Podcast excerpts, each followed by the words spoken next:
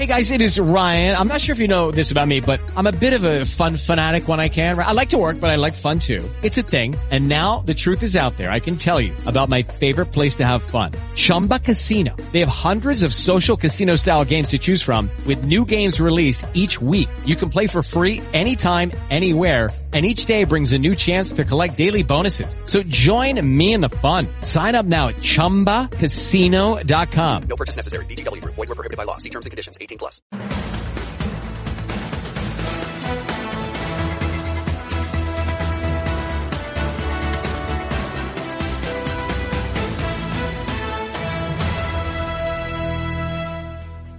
This is TruNews, the truth, the whole truth, and nothing but the truth. So help us God. I'm Rick Wiles. Today is Thursday, February 22nd, 2024. Russian officials at the highest levels in Moscow sent chilling new warnings to NATO nations that an Armageddon like nuclear war is a very real possibility. Let's start with President Vladimir Putin's joyride on a Russian nuclear bomber. As you see, this headline by the London Telegraph Putin takes personal flight on new nuclear bomber. We showed you this um, scene yesterday that he was inspecting right. the bombers, uh, but later, and it had not been reported yesterday, that he actually went on board one of the nuclear bombers. Oh, it's more than that. He flew it. He was the pilot? Yeah, he sat in the co-pilot seat. Okay. I got video of that here. All right, let's here. watch. Let's Well, watch. This is him go. actually uh, going on board the uh, uh, Russian nuclear bomber and everything, taking off and everything. And So, uh, but uh, Is he like Ghislaine Maxwell? He can fly a nuclear bomber also? hey, I wouldn't put it past him. And so, but we have another video here. Uh, this is from RT. They they produce this with music and everything. Rick. And there's Vladimir Putin in the co-pilot seat over there. Actually, he's in the pilot seat. Doc, any uh, subtle propaganda messages in this video? I, I would say this message is overt, Rick. It's not subvertive, it's overtive. It's saying to President Biden, who can't climb a flight of stairs, that he can fly a nuclear bomber. And would be more than willing to fly one over the North Pole. Right. It's another message. They're not doing this just to mess with our heads. They, re- they are repeatedly telling the West we are prepared to wipe out Western civilization. They know the gravity of the decision. They know that if there's any survivors, they're going to record that Russia was forced to take an extreme action and it resulted in the destruction of Western civilization. And they continue to send the messages. But over here in the West, it's just blown off. Yes. It's uh, more Putin propaganda. They're not going to do anything. Well, once you figure out that that idea is wrong, it's too late. That's right. Well, another uh, article out of RT. This is from uh, our, one of our favorites, uh, Dmitry Medvedev, and he had this to say today: "Arming Ukraine with F-16s could trigger, folks, nuclear war." And I mean, this Dmitry Medvedev does not pull any punches anymore. He is right out as, as overt as Putin is now. Supplying Ukraine with F 16 fighter jets uh, poses a risk of triggering a nuclear conflict. That's coming from former Russian President Dmitry Medvedev. NATO, NATO members states, uh, NATO member states are currently training Ukrainian pilots to operate F 16s ahead of the expected transfer of those aircraft. Kiev has been asking for the Western fighter jets for months, saying they were needed to combat Russian air superiority. But Medvedev says an accidental, unintentional outbreak of a nuclear conflict is not something to be discarded, which is why all those machinations around Ukraine are dangerous. He said this in an interview with uh, Russian journalists and quoted by TASS. The deputy head of Russia's National Security Council, which uh, who uh, Medvedev uh, sits, cited the U.S. designated aircraft as a possible trigger noting that Kiev wants them despite having no ground infrastructure to operate them. So, if one of those planes takes off from a NATO nation on a Ukrainian mission, what would that be? An attack on Russia. I shall not describe what could happen next, he said. Such a development may not even be sanctioned by the NATO leadership and the U.S. And he's got a good point, Rick. There is no ground infrastructure. There's no uh, There are no runways. crews, no runways.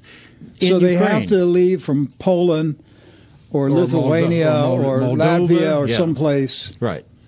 And what Medvedev is saying is when that happens, we interpret that as a NATO attack on Russia. Right.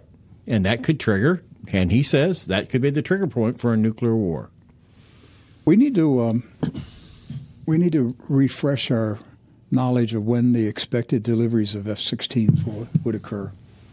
They've been talking about this for a long time, uh, so I don't I don't know what the current projected delivery date is, and the training of pilots, but that would give us that would give us a clue of when we can expect action. Now, on another note, Doc, the uh, the German Parliament today voted against supplying uh, long range missiles to, to Ukraine. Now, the, we're seeing this as a trend now. We've seen other, you know, countries kind of drop in that line. Some have been donating their entire weapons forces, But others are saying- backing off. Right. By the way, uh, that timeline, according to Newsweek, is supposed to be in the second quarter of this year. So between March and May, we would say, at this point. Okay. I'm I'm going to compare that to the German war plan, the one that was leaked last month. Right. What was their timeline of when they thought action could take place? Because you, you've got the uh, the NATO uh, war drill goes until May. So are they going to deliver F-16s while the war drill is still underway? Well, uh, Newsweek is saying here that they were counting on uh, Ukraine's most advanced group of F 16 pilots to be fully trained on jets by this spring, although some of the training could stretch into 2025. And so it, it's possible that they have that training going on through 2025. Maybe they will uh, locate the F 16s in a NATO nation and allow the Ukrainian pilots to prepare, but that doesn't happen until 2025 when they are active in the theater. So we This- shall see. Yeah, this next article, published uh, in London, Russia threatens to shoot down NATO planes over the Black Sea, which would trigger Article 5 Yes. of the NATO Charter. And this article is based on an interview in a French publication, and the, the person who was interviewed was the Minister of Defense, their, their Secretary of, of Defense. And um, I've got a uh, I've got a shot of the of the magazine website. This is the English version, and um, Europe's security depends on a Ukrainian victory, says Sebastian Lecornu. And then we'll read. I want to read uh, one or two quotes from this interview. It's a long interview, but in particular, we want to zero in on one or two quotes from the French defense minister. So let's go ahead and look at this, Doc. So it says that the uh, Minister of Armed Forces, uh, Sebastian Lecornu, said Russia is not only waging this war on the military front, the minister recently spoke of threats and sabotage attempts against our own armies. He said, quote, Russia's behavior in 2024 is no longer at all the same as what we experienced in 2022. This can explain, be explained by the fact that Russia is in difficulty on the battlefield in Ukraine. You have Russian takeover attempts. Now, All right, this- let's, let's before we go into the next one. sort through the propaganda there. Um, I don't know what reality this guy's in. right. The one thing that he said is true Russia's behavior in 2024 is no longer at all the same as, it, as what we experienced in 2022. Yes, that's true. The Russians are fed up. Yes. We're now in, we've entered the third year of this war. And the Russians are talking about nuclear war. They're no longer talking about capturing Donetsk. They're talking about nuclear war with the West. So yes, their their attitude, their behavior has changed. But it's not because of loss. That's the propaganda. He says this can be explained by the fact that Russia is in difficulty on the battlefield. Really? They just took Advikia uh, this past Yes. week, and Ukraine has been complaining about that. Though we're we're losing ground here. They're they're calling up seventeen year olds now. Yeah, I don't think I don't think uh, Russia has 55 year old soldiers right now being drafted. Right. By the way, Ukraine uh, Zelensky said today that Americans are now welcome to join the National Guard of Ukraine. We'll see how many Americans run over there. Well, a month ago, a Russian air control system threatened to shoot down French planes in the Black Sea. It's as old as the Cold War. We have the return of Russia positioning particularly aggressive. Russia plays with thresholds of aggressive, aggressiveness, Lecornu said. So they're aware, but it's NATO that's doing uh, the uh, that's causing the issues here. They keep poking the bear, poking the bear, poking the bear, hoping to get a response from Russia at some point. So the way he views um, these these things is, uh, hey, uh, last month a Russian air control system threatened to shoot down French planes in the Black Sea. That's that's just old Cold War mentality. That's the way he's viewing it. There are the the minds of the NATO leaders. Are they still stuck in the fifties and sixties? Are they still fighting the Cold War? Because Russia's not talking about the Cold War. They're talking about a very hot war. Yes. They're talking about wiping out the Western civilization. And these guys are talking about, well, that's just old Cold War mentality. We know what they're up to. They've did, they did that before in the 50s. This isn't, you're not dealing with Khrushchev. You're dealing with Putin and Medvedev. And Khrushchev never got inside a- Russian nuclear bomber. Right. Putin did. Putin just showed the whole world, I'm prepared to fly this baby over the North Pole and take out Washington, D.C., If I have to deliver it myself. if I have to deliver it myself. And, and so, how is our fearless leader here in the United States, how is he dealing with this very dangerous situation? Here's the London Times. this is the headline of the London Times. Uh, that's what it is, folks. Yep. Uh, Joe Biden denounces Putin as a crazy SOB. Yes. Okay? So but the Times uh, spelled it out. That's what Joe Biden said. yes. And the, the Russians are looking at Biden saying, we're dealing with a crazy, senile old man. And we don't even know who has the launch codes. Right. We don't know that. We don't know if President Biden has them or not. So uh, President Biden has called Vladimir Putin a crazy SOB, prompting a furious response from the Kremlin. This is the London Times saying this, which accused him of debasing the United States. The row started after Biden made his remarks during a fundraising event in San Francisco on Wednesday evening as he discussed the risk of nuclear conflict from the Russian leader and other autocrats. In a brief address to a small group of reporters, he said, We have a crazy SOB like that guy Putin and others, and we always have to worry about nuclear conflict, but the existential threat to humanity is climate. yes, uh, you read, you heard that right. It's not nuclear war. It's climate. It's it's the it's the weather, Rick. Well, this re, uh, remark uh, pro- provoked an immediate response from the Kremlin. Dmitry Peskov, uh, Mr. Putin's spokesman, said it was a poor attempt by Biden to appear like a Hollywood cowboy. He said that the use of such language against the head of another state by the President of the United States is unlikely to infringe on our president, President Putin. It debases those who use such vocabulary, he said. Has Mr. Putin ever used one crude word to describe or to address you, meaning President Biden? This has never happened. Therefore, I think that such vocabulary debases America itself. So Mr. Biden thinks our greatest threat is climate change. Yes. Well, in one More sense, than, nuclear, more than nuclear conflict. in, in one sense, he's he's right, Doc. I'm afraid of a nuclear winter. Yes, that's the climate change you really need to be worried about. But they would welcome that. Remember the stories we did on that? That Yes, but- having a nuclear winter would actually help us. Yeah, so that's assuming that these idiots survived the nuclear war. They're so deluded. They're so insane, so filled with arrogance and pride that they think they will survive a nuclear war. They really believe it, Doc, that they're going right. to survive it. But climate change, yeah, a, a, nuclear winter, that's something you should be concerned about. And Medvedev also had uh, some words to say and responded to uh, President Biden's uh, remarks. Uh, he said that, uh, uh, well, the deputy chairman of the Security Council, Medvedev, called U.S. President Joe Biden a threat to humanity. A threat to humanity, Joe Biden. Thus, the politician reacted in X to the speech of the American leader, in which he, in particular, attacked Russian President Vladimir Putin. As you recall, Biden, in a speech at the campaign event, uh, spoke insultingly about Putin, but nevertheless concluded that the existential threat to humanity is the climate. Now, listen to what Medvedev said here.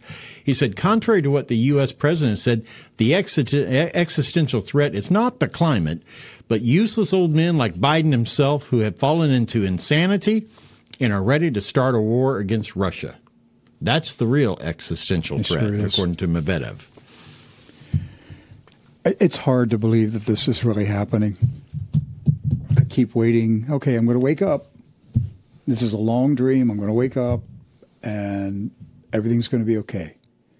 But, Doc, we have a senile old man in the White House who is not in control of the nation. There's a shadow group running the country. Barack Obama's in the shadows. Biden is not the man in charge. And we're pushing Russia to the breaking point. And it's like, this can't be happening. But it is. It, it is happening. And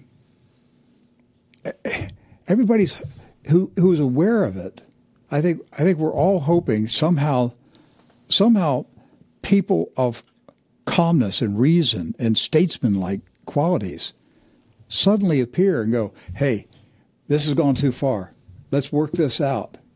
We're not going to blow up the planet. But that's not happening. No, it's not. We don't have any statesmen. And we're headed towards blowing up the planet. Uh, the head of, of Ukraine's security, he told the European nations, okay, I'll just tell you how I feel about it. Give us all your weapons. Yes. Just give it all to us. He literally said it.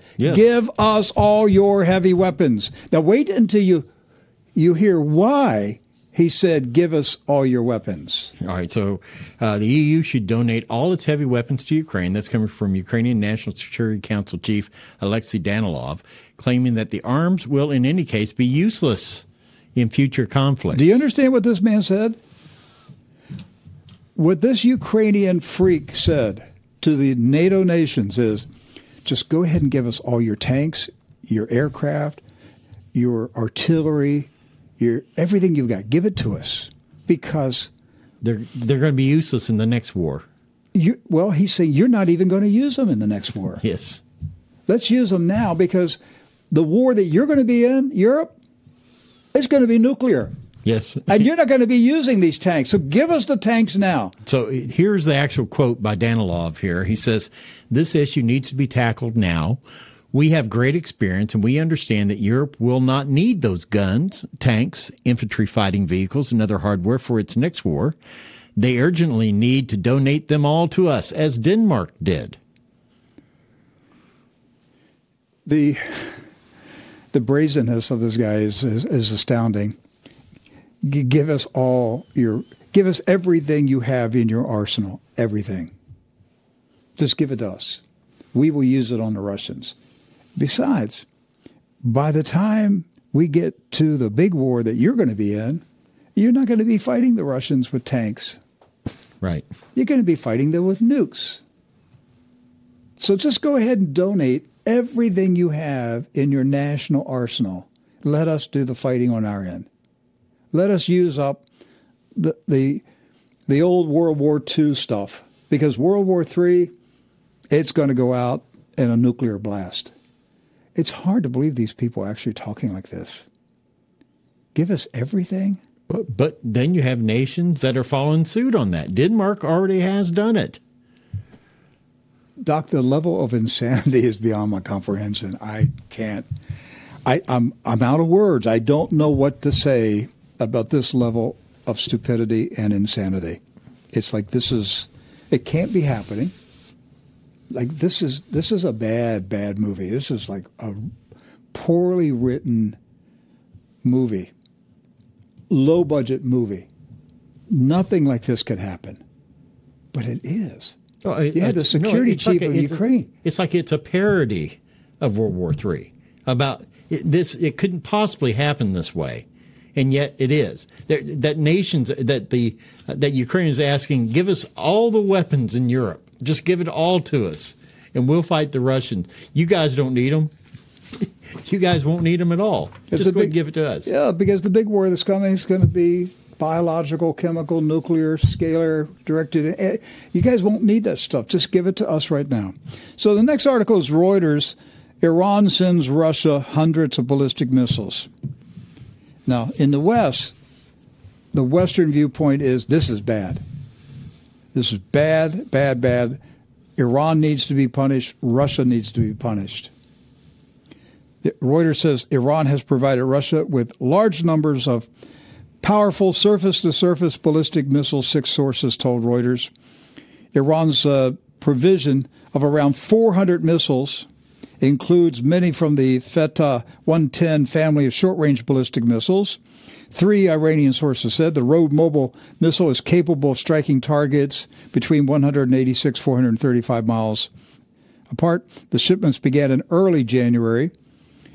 Um, an Iranian military official, uh, who asked not to be identified, said that there had been at least four shipments of missiles and that there would be more coming in the weeks ahead.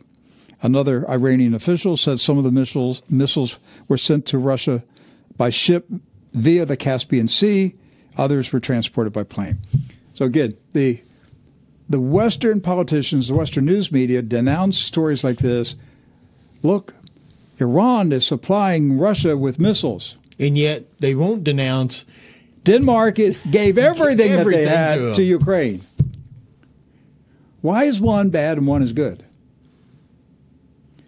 Ukraine's defense chief says just empty your armories, give us everything. But we're supposed to believe that Iran sending missiles to Russia is bad. In Russia, they're viewing they're viewing uh, the West sending missiles to Ukraine as extremely bad, a threat to Russia. This is how you end up with World War. right. And nobody, again, nobody, there's no leader, no statesman saying, let's lower, let's lower the conversations, let's sit down, let's talk, uh, let's find a way to resolve this. We don't need, we don't need to blow up the planet. And there's no, not even a pathway to that conversation right now. Nobody. There's nobody in Congress. There's nobody in Europe. There's no one. And if anyone dares speak up and say They get crushed. that's right. Meanwhile, Bloomberg is reporting that the International Monetary Fund is going to wire $900 million to Ukraine. Yeah, this is a part of nearly a $16 billion commitment that the U.S. Uh, that U.S. is called a loan, but this is the latest delivery. That I wonder if they have to go down to the Ukrainian bank and you know uh, pick up the wire and everything. And where so- does the IMF get its money? Do they own a business or something? Is it profit, $900 million profit that the IMF made? No, it, it comes from the American taxpayers. That's right. So once again, you and I are working and paying taxes so that we can send Zelensky $900 million, compliments of the IMF. Next story, AT&T, Verizon, and T-Mobile customers hit by widespread cellular outages in the USA. This is NBC. Um, So if you were having cell phone issues earlier today, uh, this was a story that is related to that. Now, Cyber attack or or a solar flare? Well, that's the uh, that's the question at hand. Now, uh, uh, there's a number of retail businesses out now, uh, out of uh, communication right now, Rick, around the country that they're blaming on a cyber attack. However, uh, there was a massive solar flare during the night last night. Okay. And so are they blaming a you know a cyber attack on a solar flare? And if you have any question about it, we, we we've got a report. It's the only report I could find on this today, Rick. That's in video form uh, that reported on the solar flare overnight. So let's I mean, uh, you know, a solar flare is kind of like nature's EMP. that's right. And so So did we just have a mini a mini EMP? Let's watch this video. Good morning, Oklahoma. Maybe you're looking at your phone and it's saying SOS. What's going on? My husband had that this morning and he's freaking out. And I was like, "Did you did you do your phone updates?" No, this is all happening at 3 a.m. So we did that. Coming to work. He's not the only one, guys. If you're experiencing that, it may be a result of space weather. Okay, I'm going to do my best to explain what's going on. Let's go ahead and take a look. So, there was a strong solar flare event that happened just after midnight, and they actually captured an image of it right here. Okay, I had to look up this scale. I wish I knew everything about space weather. That's a whole different specialty. But R3, that's for radio communications, it's on a scale of one to five, and three is pretty bad. That means it impacts radio communications for a few hours after this happens. And so right now that could be impacting some of our technology. And sadly, we're entering a solar maximum where we're going to see more and more solar storms, solar flares. And it's never happened in this time of human history where we're relying on technology like we have never before. So interesting time. Hopefully they'll fix it. But the good news is, at least when you're on Wi Fi, you should be able to still text and call people, right? But there is an effect on radio. It peaked right after midnight. And there you go. A flare is an eruption of energy. You have these electromagnetic waves shooting towards the Earth at the speed of light. So it's almost immediate impact on the light side of Earth where the sun lights up. And so there you have it. We'll see. The ionosphere is protecting us from all this stuff, but it can interrupt radio communications. So, Doc, uh, what? I'm sorry. I just that is a typical uh, morning show report. And Just a, oh, and we had a solar flare last night. It could have disrupted entire communication, but you'll still have Wi-Fi. Sister, you won't have Wi-Fi. You won't have nothing. You won't be able to see anything. Doc, we're in our 25th year with this ministry, this program. But before I started this program in 1999, uh, back in 98 and through 99, early 2000, I often proposed the, the idea what if, when we reach the point of a confrontation with Russia and China, because I've seen this coming for 25 years. Right.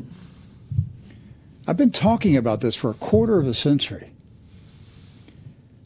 But I proposed back in the late 90s what if, when we reach the point where we're just ready to have a nuclear war with Russia and China, there's a massive solar flare? And the communications in America are fried at the very moment the war is ready to start. I proposed that 25, 26 years ago. That God Himself would intervene. Yes. Not to help us. Right. But to protect the rest of the world. Well, to neutralize us, Right. we would be taken out. We would have no defenses. That was my proposal. What if satellites are fried by a solar flare? What if the Pentagon satellites get fried by a solar flare? What if there are major electrical outages and communication outages in North America? At the very moment the Russians and the Chinese and the North Koreans and the Iranians are ready to launch a massive attack on the West. And it doesn't affect them. And they look over at us and they go, they're down. They're down. Let's take them. That's something everybody should think about. If the Lord Himself causes America to go dark, at the moment America thinks it's going to pulverize Russia, you, you need to be very serious about this possibility. It, it's not like our country has a lot of standing in heaven right now. Right. I mean, what's our defense? What is our defense as a nation?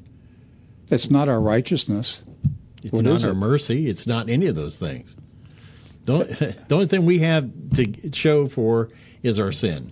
That's really it. And a lot of nations that we've been bombing for the past 20, 30 years. Right. And so there's destruction all over the world, compliments of the U.S. war machine.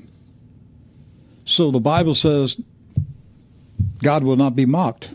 Whatsoever a man soweth, that shall he reap. And a nation is just a large collection of men. So don't, God will not be mocked. Uh, whatsoever a nation soweth, that shall it reap. Yes. We have sowed bloodshed and destruction all over the world and it's going to come back to us. And uh, God have mercy on us. Uh, I want to show you. Uh, there, there's a, an animation on. I saw it on Twitter. I, I don't know who made this animation, but to give you an idea of what the Zionists have done to the Palestinians, this is this animation shows a map of Gaza, and if you go back to let's say November, the Zionists told the the people in northern Gaza, you need to flee south. They would flee south, and then the Zionists would bomb them in the place that they fled. Right. Then they tell them again, you need to move farther south. Then the Zionists would bomb them in the place of refuge. That's not by mistake. It's not accidental. It's deliberate. Netanyahu was s- sending innocent people, including elderly, women, and children, sending them into a kill zone. Deliberately sending them into a kill zone to wipe them out. Let's watch this uh, animation. So if you look to the right, that's North Gaza. Let's say let's go back to November. They start hitting North Gaza. And so people move south into the middle of Gaza. What happens next? They start bombing there. And Then they tell them- flee. yes. And now they're in Deir al-Balah.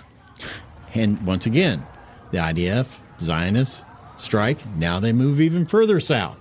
Uh, with the instruction of Israel. Yes, by the way. Israel's dropping leaflets saying move south.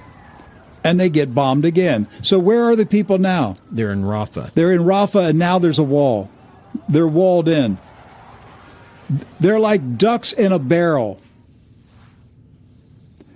Netanyahu's got them now. He's got them all down in Rafah and can kill all of them. And is a madman. And- And we may witness a greater Holocaust in the coming weeks than what we have seen for the past four or five months. And if a lot of American politicians got their way, Netanyahu would kill all of them. I'm going to show you a video Oh, of a. Tennessee Republican congressman, Andy Ogles, conservative Republican congressman from Tennessee. He was approached in Washington by a voter who said, "Congressman, you've got to you got to stop sending money to Israel. They're killing the children." Watch this and listen to what the congressman said. You've seen footage of. shredded children's bodies. That's my taxpayer dollars. I- I'm going to you know what? going to bomb those kids. So I think we should kill them all. If that makes you feel better. Everybody, come on. Are you keeping that Yes.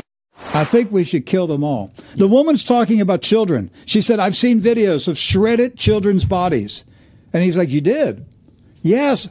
I, I don't want my tax money being used for bombs to kill these children. He goes, I'll tell you what we should do. We should kill all of them. He's talking about children. Yes. Let's how watch it. This deception is. Watch it again. This is a Republican from Tennessee, Andy Ogles, saying, Kill all the children in Gaza. Let's watch. You've seen footage of. shredded children's bodies. And that's my taxpayer dollars. I- I'm going to you know what? going to bomb those kids. So I think we should kill them all. If that makes you feel better. Everybody, come on. Are you keeping that Yes. He didn't say Hamas. Right. He, he's talking about children. That's the delusion that's in America right now. Do we have a, any kind of protective shield from heaven over America right now?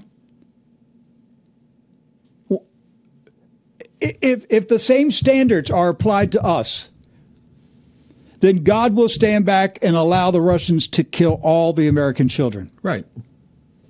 If we're going to use that same standard, then God's response is okay. All right, I'll kill them all. Will that make you happy? And just the arrogance of that, the arrogance of it, not not even being a, a just a standard run of the mill politician saying, "Well, we're looking into all the considerations, blah blah blah." No, he says we're going to kill them all. That make you happy? So it's on record now. They're not bashful about it anymore, Doc. No.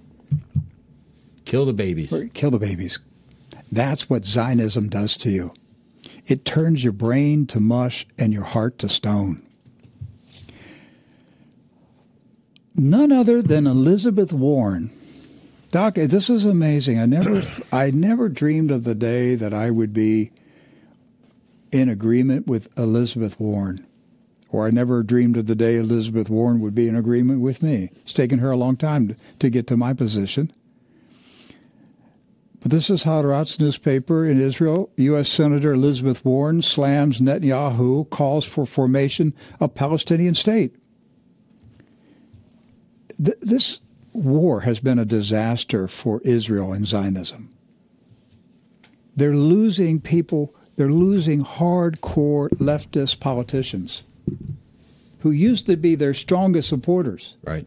Now, the strongest supporters of Israel and Zionism are far right Republicans. I, he just What are you going to do with that, folks? What are you going to do? Zionism has moved to the far right Republican spectrum. The far left Democrats have abandoned Zionism, but the far right Republicans have embraced it and kissed it. Now, what do we do? What are you going to do with that mess? Because the litmus test will be if you're going to be a conservative Republican, you're going to vote for war money for Israel. Yes, you're going to vote for baby killing. That's that's what you're in favor of. Uh, former MSNBC uh, host Mehdi Hasan appeared on a uh, podcast called Pod Save America uh, to talk about this change of landscape in politics in D.C. regarding Israel and this very topic that we're talking about.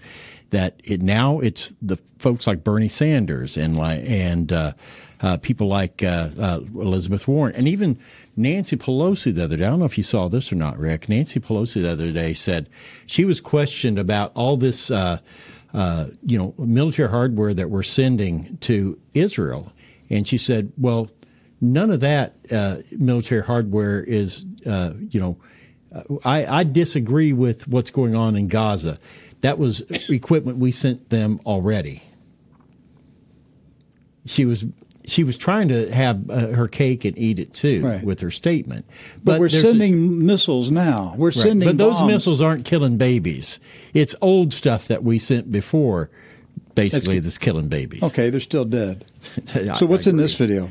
Well, in this video, uh, Mehdi Hasan, who got basically got ran off of MSNBC because of his support for Gaza, uh, had this to say about the shifting political landscape in D.C. on Pod Save America. Watch this.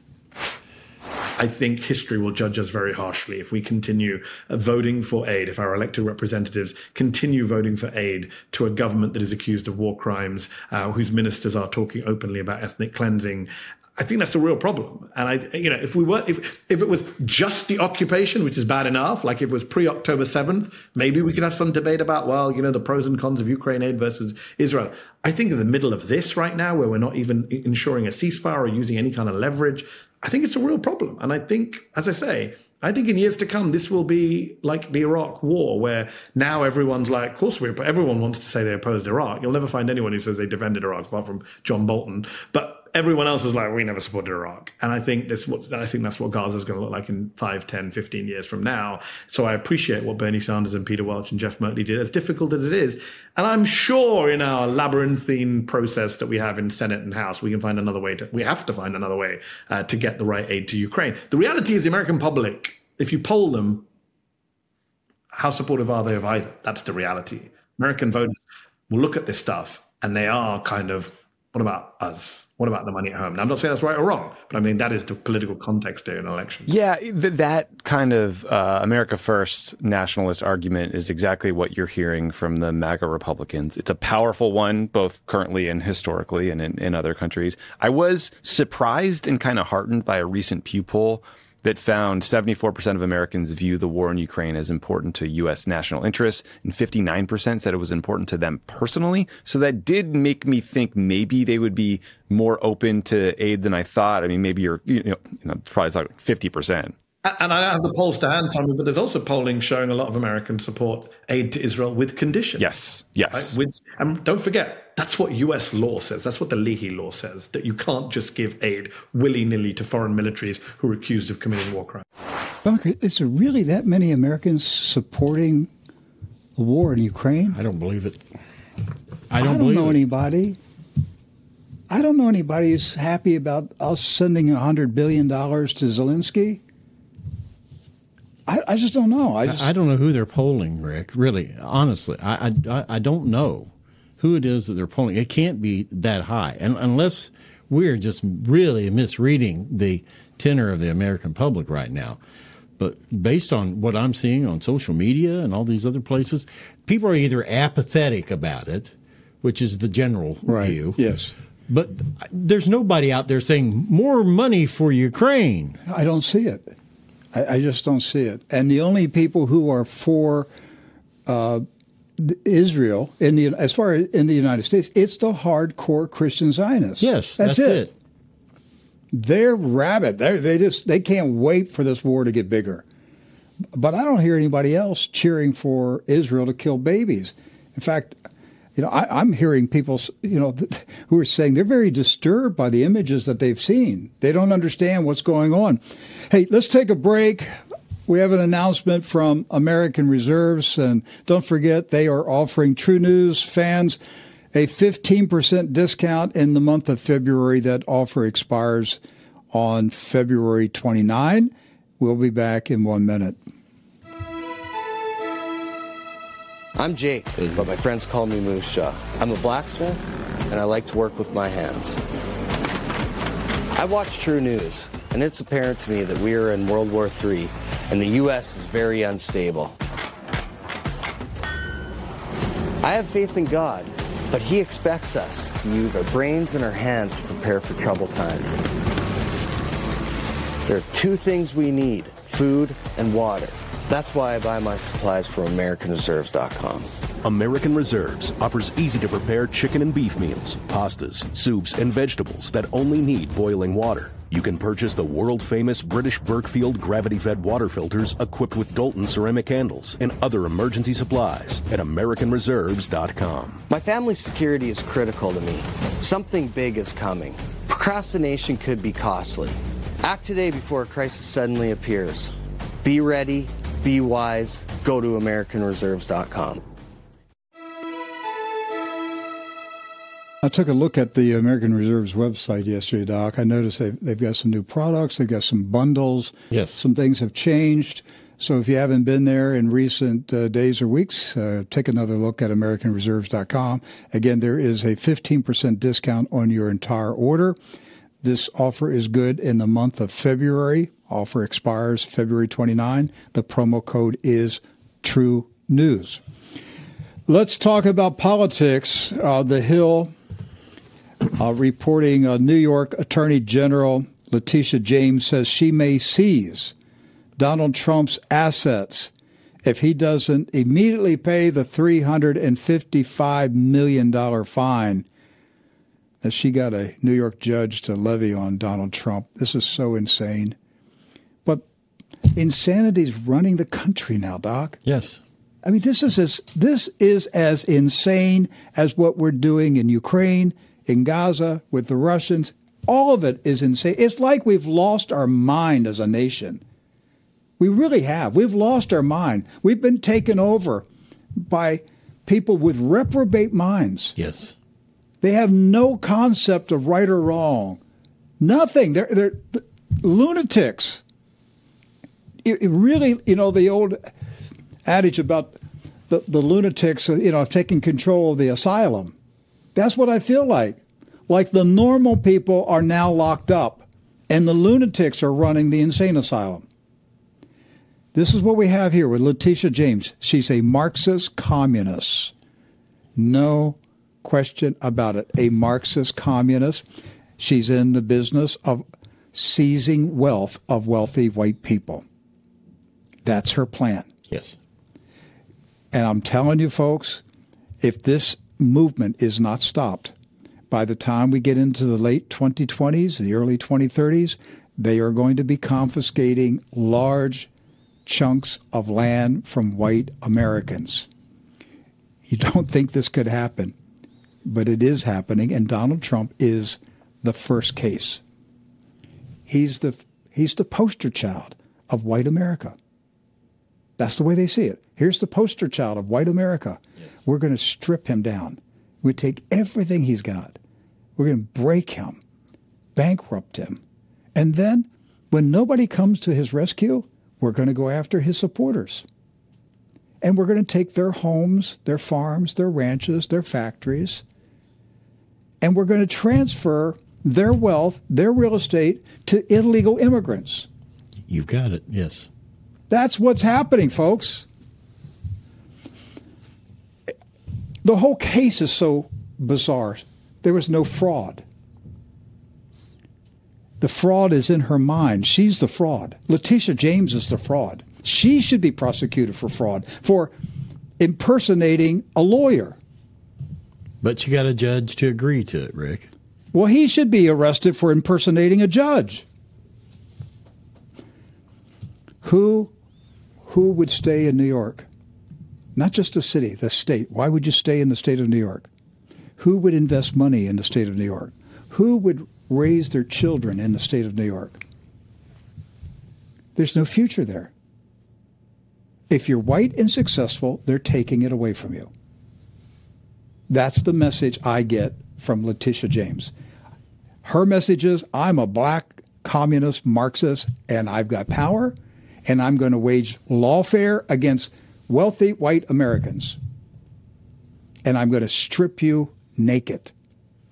And I'm going to give your wealth to illegal immigrants. You don't think they're not going to take that money and give it to illegal immigrants? Watch what they do.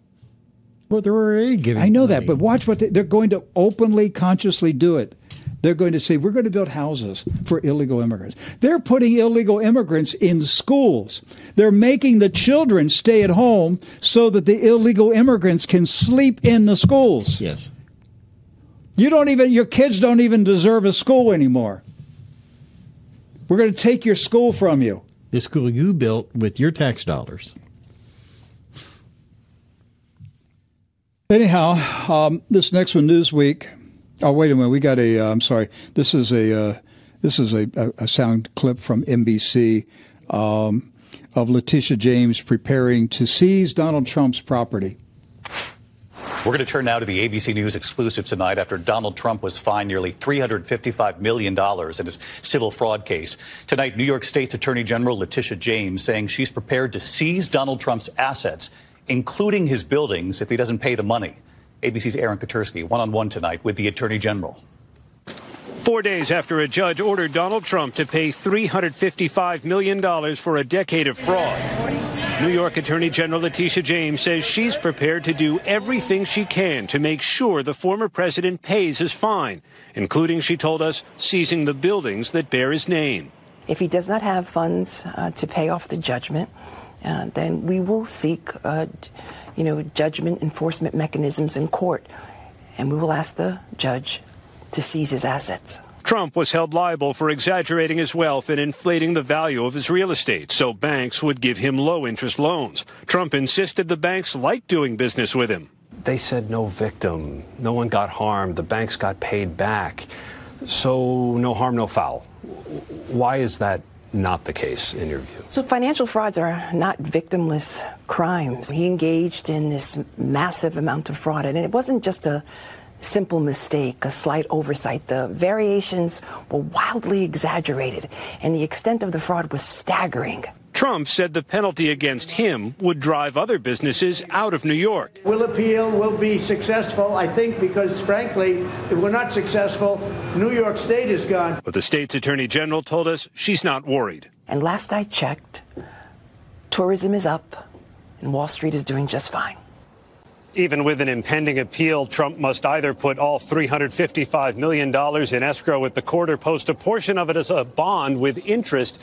And David, tonight the Attorney General is telling us she is determined to make Trump pay, even if it means seizing this building or others long in the Trump portfolio. David? Aaron Katersky with the exclusive interview tonight. Aaron, thank you. I, uh, I said at the beginning, NBC, it was ABC. Uh, Doc, that woman is a nutcase. She's a nutcase, but she's a dangerous nut. She's a committed Marxist communist. Right. I wouldn't step across the state line into New York now. You're not safe. You're not safe. These are political crimes. Americans are now being prosecuted for political crimes. And, suffer- and suffering forfeiture as a result of political confiscation speech. of private wealth. Right. For your political views. It's election interference by George Soros. Yes.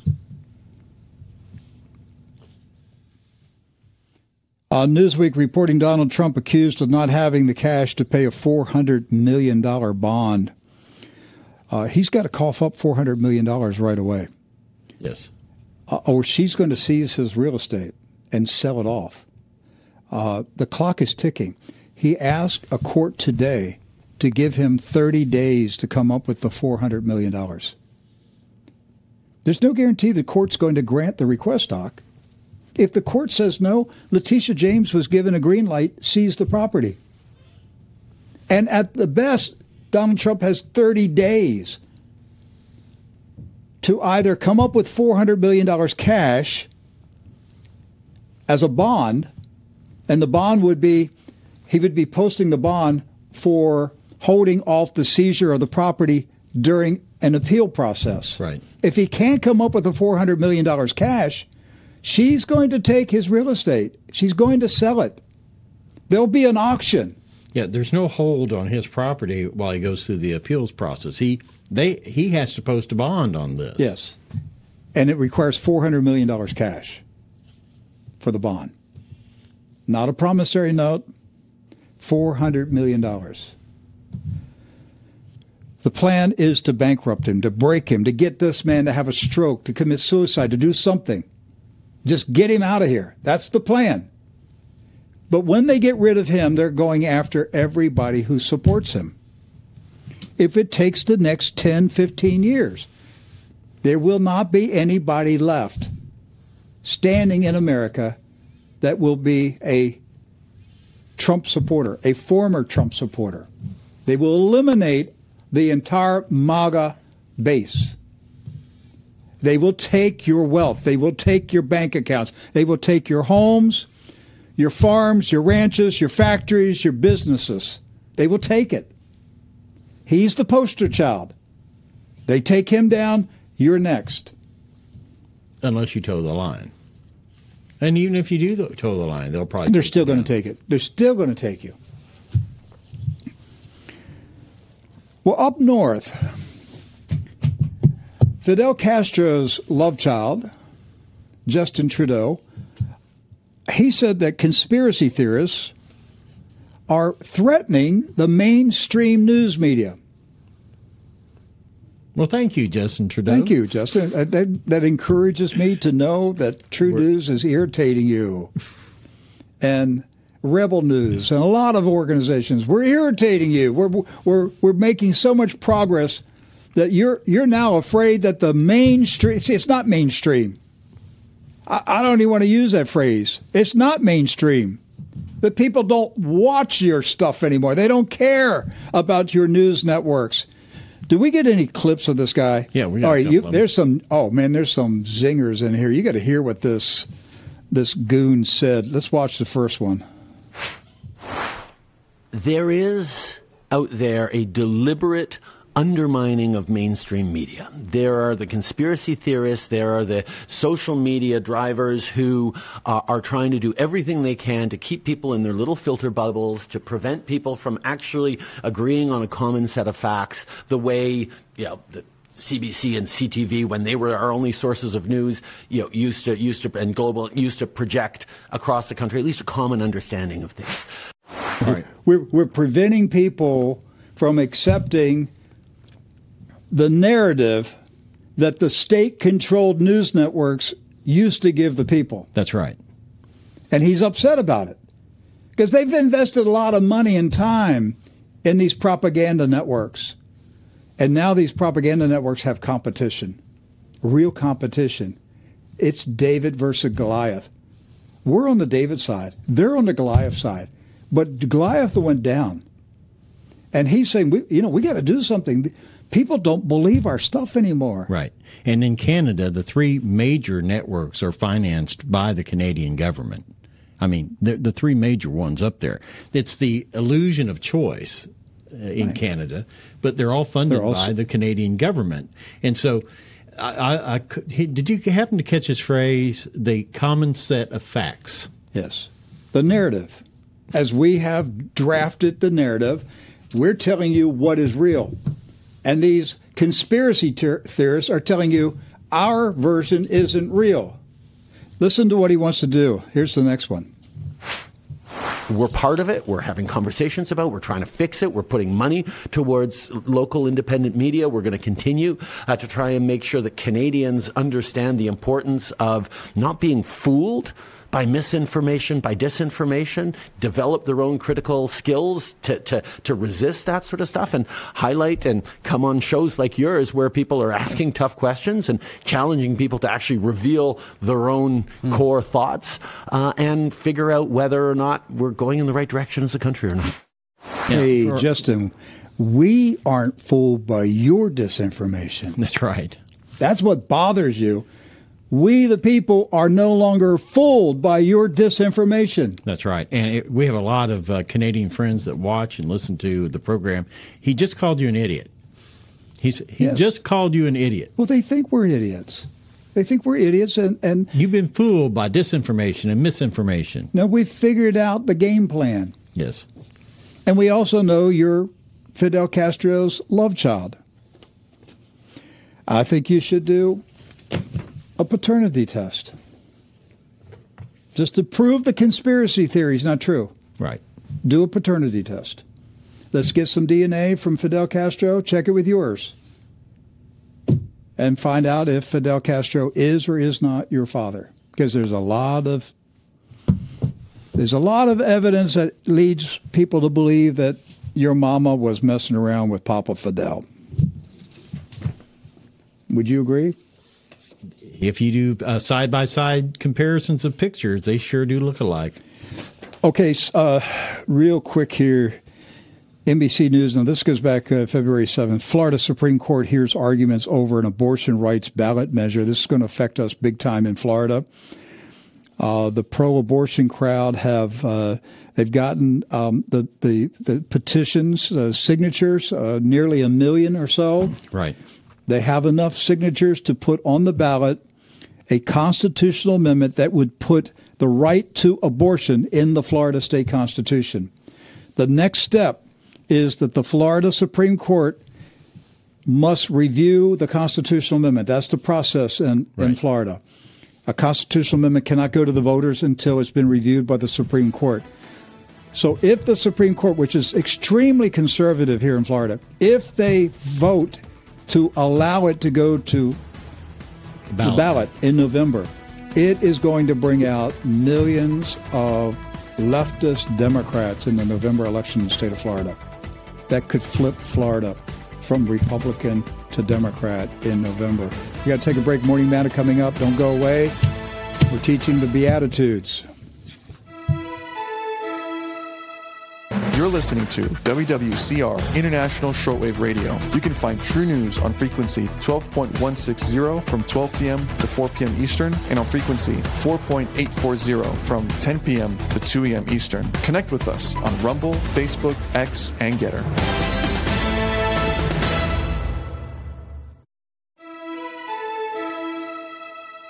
Hey, welcome back. Part two, TruNews for Thursday. Uh, need to remind you, next week we will be in Barcelona, Spain. Doc and I are going to uh, the Mobile World Congress. I haven't been there in five years. It was where we first started to learn about the the, the technology revolution, um, the global brain scheduled for 2030, 5G, all those things we learned about in 2018 at the uh, Mobile World Congress. So we're going we're going back, and uh, I may have been at might have been to 2017 might have been my first one uh, because uh, I think so yes I think I went to three of them 17 18 and 19 and then 20 was COVID and we backed out at that one uh, it ended up being canceled. So we will be there. TruNews will be streaming from Mobile World Congress. We will be giving you reports. Uh, we'll, we'll do the same schedule, 12 noon Eastern Time. And um, we're either going to do one hour or two hours. I don't know yet. There will not be any morning manna next week because I just can't stop in the middle of the day because of the time zone difference. Can't stop in the middle of the day to do morning manna. So we'll have to delay uh, for one week. But I do encourage you to watch next week. And uh, Monday uh, will be a, an interview. Uh, it's actually an it's, it's actually an interview of me. Yes. On another podcast, J Slang. So we're going to be releasing that on Monday, and then Tuesday we'll be streaming Mobile World Congress. Here's Morning Manna. As an American who keeps up with the real news, you know by now the severity of the economic issues that are plaguing our great nation. My name is Jonathan Rose, and I'm the CEO of Genesis Gold Group, the only major faith driven company in the industry. 2024 is a year full of uncertainties, with trillions of dollars in national debt, inflation impacting your savings, and a pivotal election year. Your peace of mind is more valuable than ever. Now is the time to use physical gold and silver to preserve your hard earned retirement savings with a gold IRA. Call Genesis Gold Group today. Our team has decades of experience helping folks just like you take their first step on the path to true financial freedom with a gold and silver IRA. Call Genesis Gold Group today at 1 800 200 Gold for a no commitment informative consultation with one of our experts to find out if we can be a good fit for you. Call now at 1 800 200 4653 or trunewsgold.com. Let's pray, Father. Our dear Heavenly Father, we love you and we thank you for this beautiful, awesome day. We rejoice and we're, we're glad and we, we praise you, Father. We have a happy heart because you've told us how to be happy. And that's what we're studying this week. Your recipe for happiness, true happiness. So, Father, we ask the Holy Spirit to take charge of today's morning manna and feed us, nourish us, make us strong and mighty disciples in our Savior's kingdom. In His name, Jesus Christ, we pray. Amen. Amen. So, Doc, uh, yeah, our verse is uh, verse 8. Okay, getting over there. So, uh, so welcome to Morning Manna for everyone that's joined us around the world here uh, today. We do this every weekday morning at 8 a.m. Eastern Time. So, thank you for joining us. We are continuing our study in the Beatitudes here in the Sermon on the Mount. This is Matthew chapter 5, and uh, I'm reading chapter 5, verse 8. So, if you got your Bibles, read along with me here. And it reads, Blessed are the poor, uh, excuse me, blessed are the pure in heart, for they shall see God. Okay, so what have what have we learned all week um, since we started the Beatitudes? The Sermon on the Mount addresses the attitudes, the behavior, the responsibilities of those who have entered into Jesus' kingdom and have come under his lordship. Uh, the Beatitudes emphasize the discipleship under Jesus that it's characterized not by adherence to a set of religious rules, but it embodies the character of Jesus himself. Yes. So the Beatitudes announce the true happiness, to those who live according to the principles of his kingdom. And these are the attitudes and the characteristics of the citizens of the kingdom, contrasted with the attitudes and the characteristics of those who are in the world. We, we've learned that the, the, the Beatitudes are the foundation of the new covenant commandments. We've learned that the word blessed means happy. We've also learned that the Beatitudes are in sequential order, one follows the other. The Beatitudes give us a requirement and then gives us a blessing. The first one, the requirement is we must be poor in spirit. The blessing is theirs is the kingdom of God. That's the happy promise. Second one, the requirement is we must mourn. We must mourn our poverty of spirit. The happy blessing is they shall be comforted. The third is the requirement is citizens of the kingdom must be meek. Yes. The happy blessing is they shall inherit the earth. The next one is they must hunger and thirst for righteousness. The happy blessing is they shall be filled. The next requirement is we must be merciful. The happy blessing is we shall receive mercy. Then the next requirement is the citizens of the kingdom of God must be pure in heart. The happy blessing is they shall see God. When we are poor in spirit, we have an awareness of our sinful state, our fallen nature. Only then can we be qualified to receive the kingdom of God. You cannot. You can, what did Jesus tell Nicodemus? You must be born again. Right. If you are not born again, you cannot see the kingdom of God. So the first the first step is this awareness, this recognition that we are we are destitute in our spiritual condition. We're not just good, we're wicked. we're wicked. You see, and that's that's really a, a problem with uh, Western Christianity. We we really don't think we're wicked. We really don't. I know.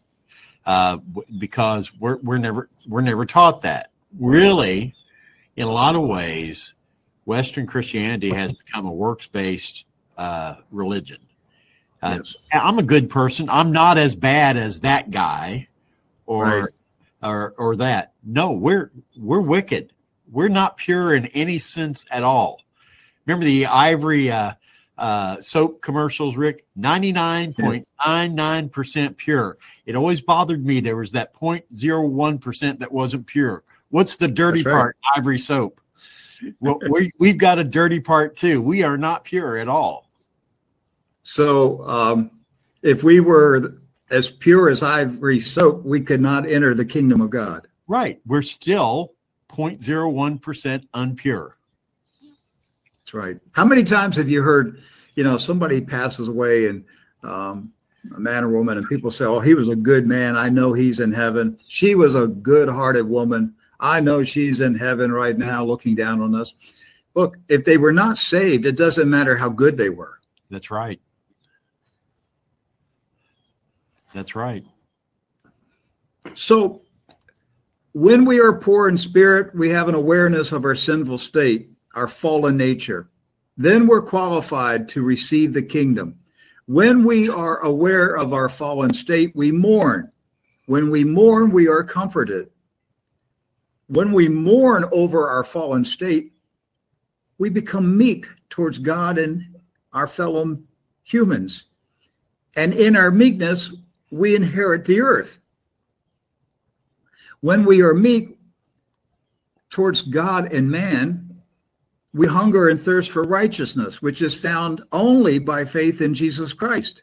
Amen. Thus, we are filled when we feed on Him by faith and recognize that our righteousness was bestowed upon us, not earned by us. When we hunger and thirst for righteousness, it makes us merciful because we we remember that we are poor in spirit, a fallen, a fallen nature, and by the goodness of God, not our goodness, by the goodness of God, our sins are taken away, and we are made righteous by faith in Jesus, who is pure. So when we are merciful, we receive mercy. And when we are merciful, we are pure in heart and the pure in heart shall see God.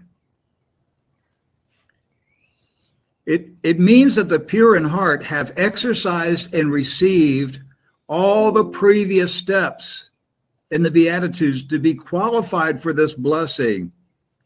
They shall see God. Yes.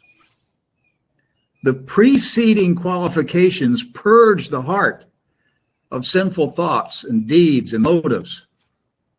It's only after the purging of sinful desires will our spiritual eyes be open to see God. Yes. And the process requires us to recognize that our purity in heart is a gift from God, not a work of our will.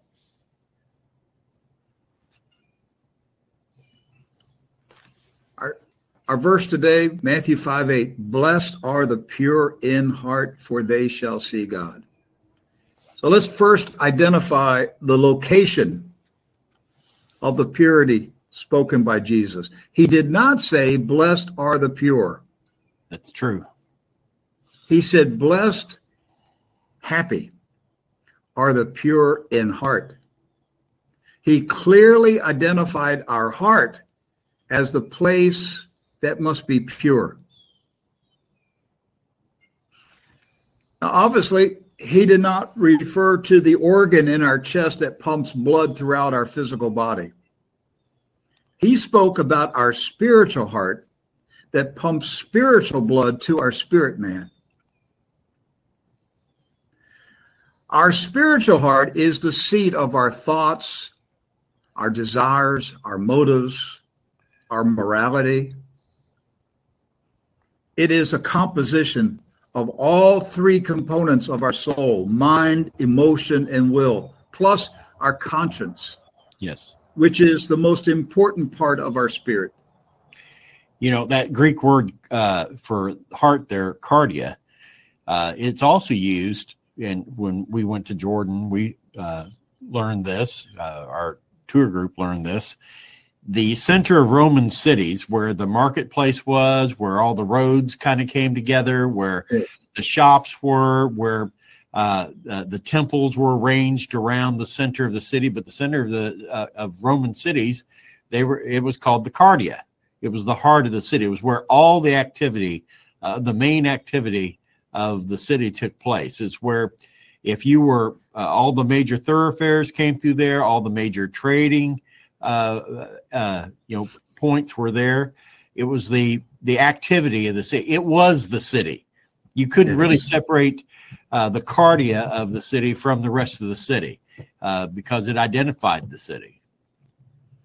And if you wanted to get to any other part of the city, you had to go through the heart. Yes, through the cardia. That's right. So the Greek word for pure is katharos. It it's spelled K A T H A R O S, katharos. It means to be clean, clear, pure, free from impurities. And this Greek word is also so associated with being purified by fire. Right. It's also associated with being like a vine cleansed by pruning to bear fruit. It imparts no uncleanness. It's free from corrupt desire. It is free from sin and guilt, free from guile. It is unstained with the guilt of anything, unmixed, unadulterated, without any hidden motives or impurities.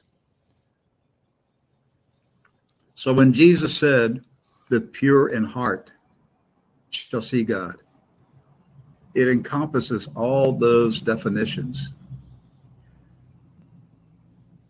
Let's talk about physical purity versus spiritual purity. The disciples who gathered with Jesus on the mountain had been educated by the Pharisees and Sadducees and scribes to focus on external purity. Jesus had to get that junk out of their heads. That's all they ever knew from the time that they first went to synagogue as a child. The emphasis was on external physical purity. Yes. The, the Jewish religious ruler, rulers demanded the strictest adherence to their religious rules, regulations, customs, and rituals. They were the ones who would decide whether you were clean. Yes. They were in charge of the cleanliness department of Judaism. But Jesus condemned the scribes and Pharisees for their hypocrisy of demanding external purity while they themselves were inwardly filthy. Doc, would you uh, read Matthew chapter 23, verses 23 through 28? Yes, sir. So, Matthew 23, starting at verse 23. Yeah, to 28. This is Jesus speaking. Woe unto you, scribes and Pharisees, hypocrites, for ye pay the tithe of mint and anise and cumin, and have omitted the weightier matters of the law, judgment, mercy, and faith. These ought ye to have done, and not to leave the other undone. You blind guides which strain at a gnat and swallow a camel. Woe unto you, scribes and Pharisees, hypocrites, for you make the outside of the cup and of the platter, but within they are full of extortion uh, and excess. Thou blind Pharisee, cleanse first that which is uh, within the cup and platter, that the outside of them may be clean also. I know where you're going with this, Rick. For unto you, scribes and Pharisees, hypocrites, for you are like unto whited sepulchres, which indeed appear outward, but are within full of dead men's bones and all uncleanness. Even so, ye also outwardly appear righteous unto men, but within ye are full of hypocrisy and iniquity. That's Matthew yes. 23, 23 through 28. Yes. So twice Jesus used the word clean. The Greek word for pure is katharos. That's the word that he used. Yes. It's in verse 26. You blind Pharisees, first katharos, first clean the inside of the cup and the platter, that its outside may become katharos, clean also. Yes. It's the same word in Matthew 5 8. Yes. So he, he said, You're so meticulous about your your plates and your cups and your silverware and everything. You wash the outside, but you don't wash the inside. First, wash the inside, then the outside will be clean. He wasn't talking about their cups and plates, he was talking about their hearts and their minds. Yes. He implied that the scribes and Pharisees were obsessed with the cleanliness of their cups and plates, but their hearts were soiled with impurities, corrupt desire, sinful lust, selfish motives, hidden motives, guile. When Jesus spoke of purity of heart, he was talking about the core essence of our being. Humans often look at other people's external appearance to make a judgment of them. But God looks inside each person. He knows what we truly think and desire. He knows our motivations for the things we do and say. He judges the heart. The pure in heart shall see God. Freedom from hypocrisy is closely related to purity of heart. Those who are pure in heart are also free from the deceit and pretense associated with hypocrisy.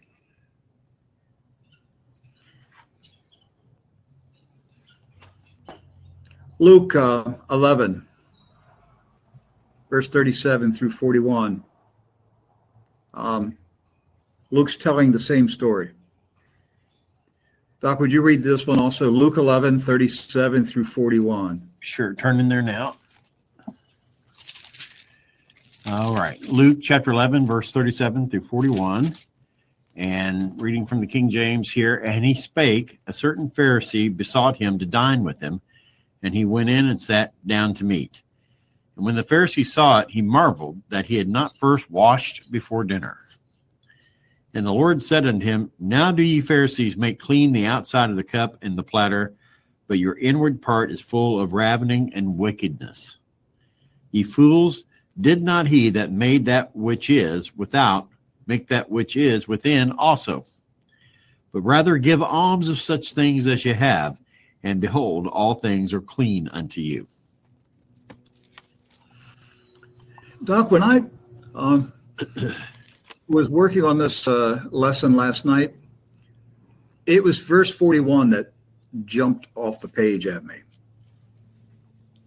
I've read this many times. Um, a, a, a modern English, Jesus said, Now you Pharisees, cleanse the outside. There's that katharos. Right. It's the Greek word katharos. Cleanse the outside of the cup and of the dish, but inside you are full of greed and wickedness. You fools. Did not he who made the outside make the inside also? Then in verse 41, but give gifts to the needy, those things which are within, and behold, all things will be clean to you. Yeah, I'm looking at the comparison here. You're right. Doc, where did this come from? Why did he jump to alms for the poor? And did it, So- it and it's of what things you have inside, it says. Yes. But give for gifts to the needy those things which are within, and behold, all things will be clean to you. I probably need more time to to ponder this one, but I'm going to tell you my my initial interpretation of it. So the Pharisees were astonished that Jesus did not perform the ritual of washing his dishes and hands before reclining at the table to eat dinner. So they they were offended. So this Pharisee was shocked. well, Jesus was shocked too. But Jesus' astonishment was over the Pharisees' abhorrence of physical dirt while permitting his inner heart to be filthy. Jesus said the man's heart was full of greed and wickedness. That's what he accused him of greed and wickedness. Hmm. The Lord was very specific. You're greedy and you're wicked. I mean, this is not the best way to start dinner conversation. Well, they started it. Uh, they started it. They did.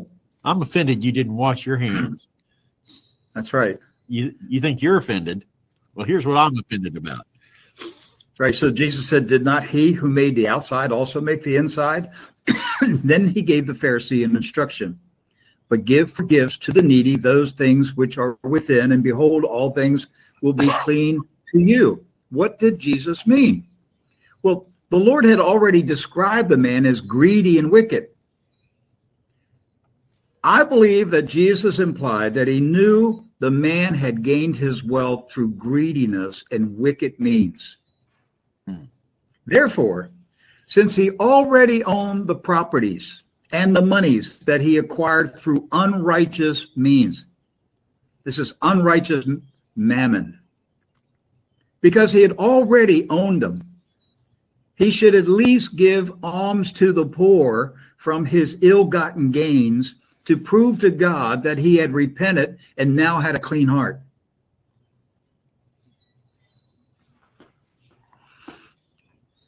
That's my interpretation of it.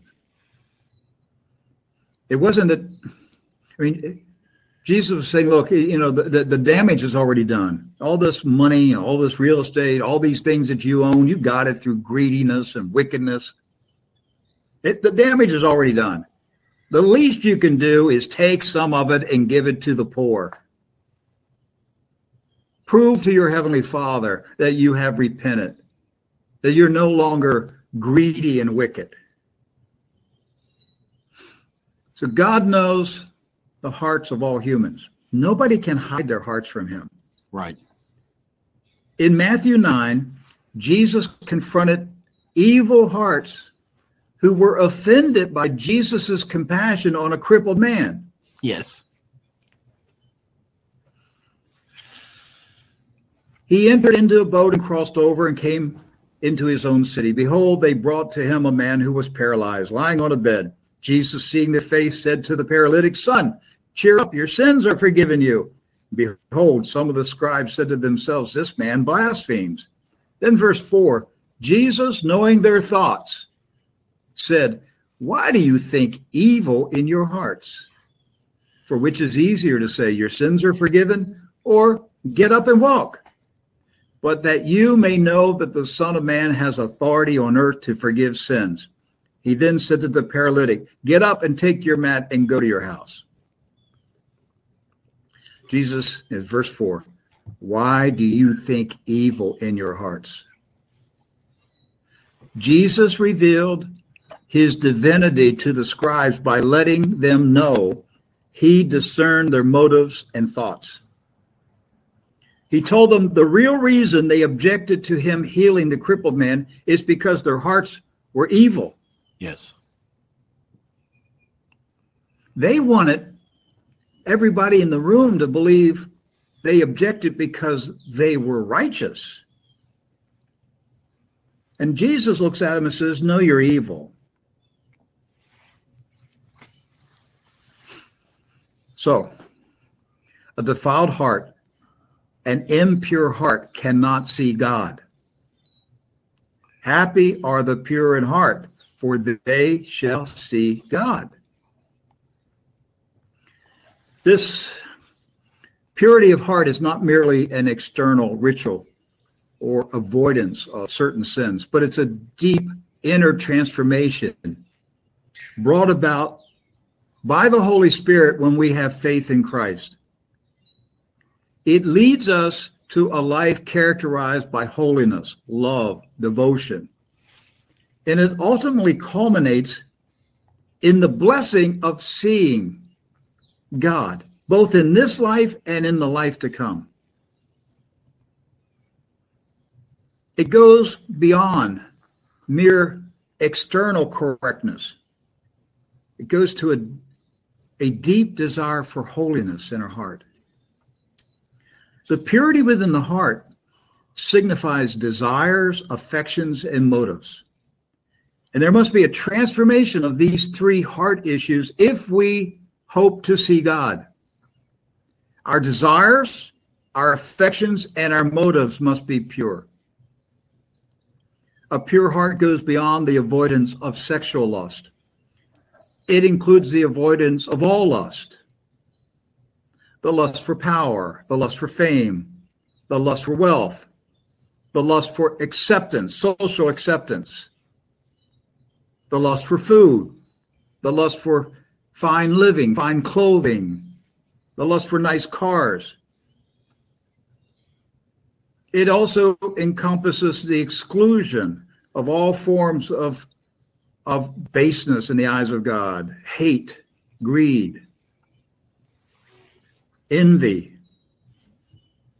covetousness. These are all um, heart issues that are not allowed in the kingdom. Yes. Our journey to having a pure heart begins at the time of our salvation. God forgave all our past sins we came up out of the baptismal waters, washed clean. But immediately we are cast back into a dirty, vile, ungodly world. And we live a daily battle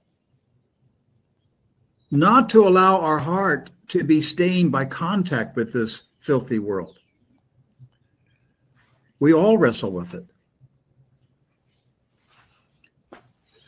Jesus spoke about evil people in the last days. Or excuse me, not Jesus, uh, Jude. Jude spoke about evil people in the last days. He closed his epistle with this message to the saints of God. It's in verses 17 through 25. Doc, would you read that, Jude 17 through 25? Yes, sir. Let me get over there. We don't read Jude very much, do we? No, it's one of those uh, letters in the uh, New Testament that we kind of say, well, well, I'll get to it one of these days. Uh, 17 through 20? 25. 25. Okay. Uh, beginning at verse 17, book of Jude. But, beloved, remember ye the words which were spoken before of the apostles of our Lord Jesus Christ, how that they told you that there should be mockers in the last time, who should walk after their ungodly lust. These be they who separate themselves, sensual, having not the Spirit. But ye, beloved, building up yourselves on your most holy faith, praying in the Holy Ghost, keep yourselves in the love of God, looking for the mercy of our Lord Jesus Christ unto eternal life. And of some have compassion, making a difference, and others save with fear, pulling them out of the fire, hating even the garment spotted by the flesh. Now unto him that is able to keep you from falling, and to present you faultless before the presence of his glory with exceeding joy, to the only wise God our Savior be glory and majesty, dominion and power, both now and forever. Amen. Great Amen. passage. Yeah, so I want to focus on verses 20 through 23. But you, beloved, keep building up yourselves on your most holy faith, praying in the Holy Spirit. Keep yourselves in God's love, looking for the mercy. Those who are merciful shall find mercy. Looking for the mercy of our Lord Jesus Christ to eternal life. And then he says, on some, on some people have compassion. on some people have compassion. Making Making, a distinction. And some people snatch them out of the fire with fear. Hating even the clothing stained by the flesh. What does that mean? On some people, unsaved people, you're going to you're going to lead them to Christ by the goodness of God. Have compassion on them. There are other people, you're going to have to pull them out of the fire. Yes. You're going to have to become aggressive with them. It says snatching them out of the fire with fire with fear. You're going to have to put the fear of hell in them. Some people won't respond to the love and the compassion. They will only respond to the fear of burning in hell. But there are others that don't need to be told about burning in hell. They just need love. They need compassion. Yes. He says, make a distinction. In other words, you, the Holy Spirit will tell you which which person needs which approach. But the ones who are pulled out of the fire says, hating even the clothing stained by the flesh. Jude said we must keep building up ourselves. That's our responsibility. Building up ourselves on our most holy faith, praying in the Holy Spirit, not just praying, praying in the Holy Spirit. It's our duty, it's our responsibility to build up ourselves in faith. It's our duty to pray in the Holy Spirit. Angels aren't going to do it for you. You and I have to do it for ourselves. It's also our duty to keep ourselves in God's love, looking for the mercy of our Lord Jesus Christ to eternal life. Again, it goes back to the beatitude Happy are the merciful, for they shall receive mercy. Amen. Hey, they just came home.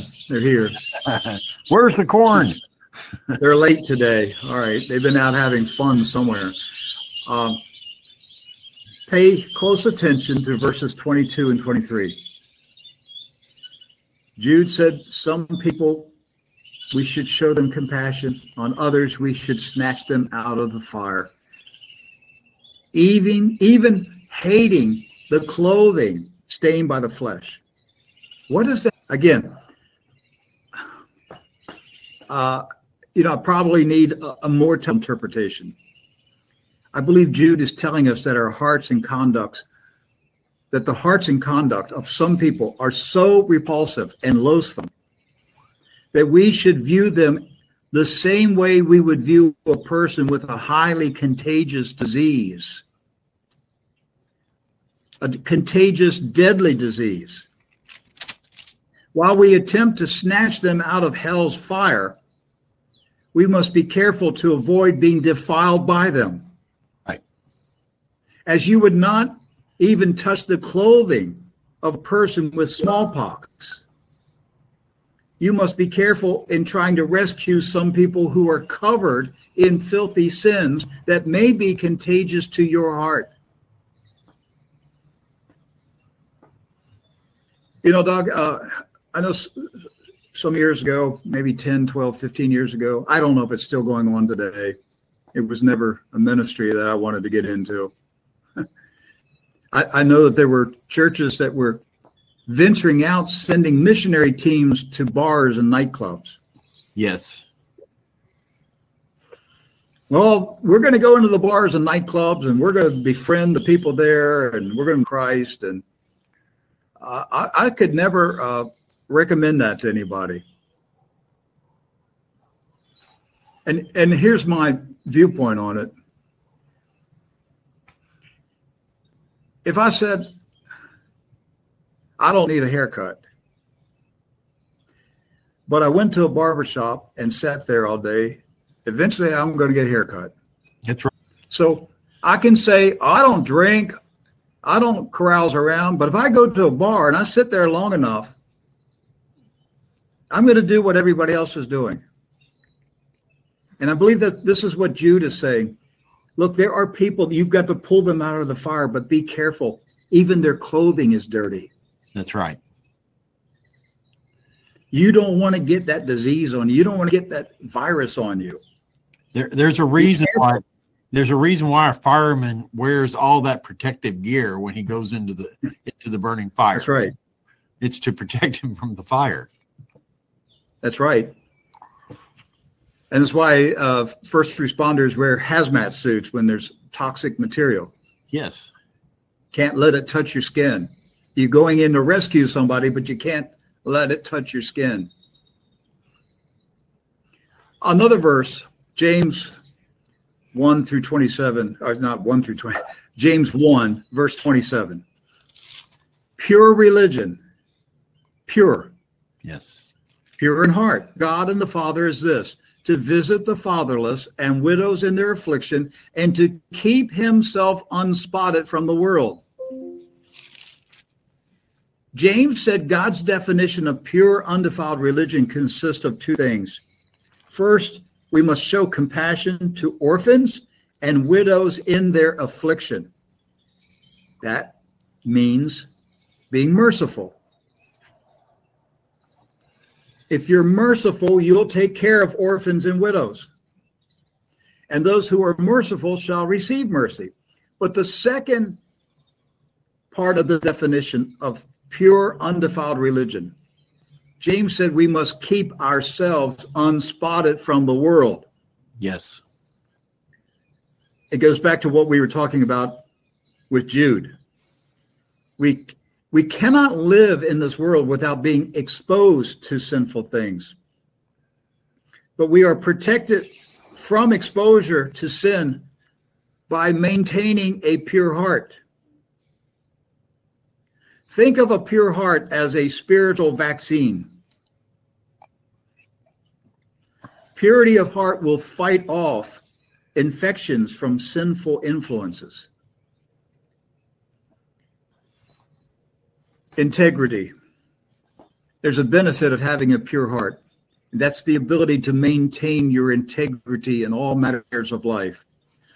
Your your integrity, your purity of heart will impact your relationships with others. It's difficult for others to impugn your motives and actions when everybody else knows that you have a history of pure intentions, actions, motives, and words. Right. When somebody is lying about you, everybody else is going to say, I, I don't believe it. That doesn't fit his life. The pure in heart serve God with undivided devotion and single mindedness. And that purity influences the relationships. Relationships are now characterized by love and selflessness. A pure heart also is free from negative attitudes and emotions like pride, discontent, anger, envy. Now let's get to the blessing. Blessed are pure in heart, for they shall see God. Talk about not seeing God. Let's talk about spiritual blindness. If the pure in heart shall see God, the reverse is true. The impure in heart shall not see God. Matthew chapter 15, verses 10 through 14. Jesus, he summoned the multitude and said to them, Hear and understand that which enters the mouth does not defile the man, but that which proceeds out of the mouth, this defiles the man. Then the disciples came and said to him, Do you know that the Pharisees were offended when they heard this saying? And Jesus answered, Every plant which my heavenly Father didn't plant will be uprooted. Leave them alone. They are blind guides of the blind. If the blind guide the blind, both will fall into the pit. There's spiritual blindness. Jesus said, "Let them alone." That's that's that's hard. He said, "Just they're blind. Let them alone. They will be uprooted. They will fall into the pit, and everybody that follows them will fall into the pit." Right.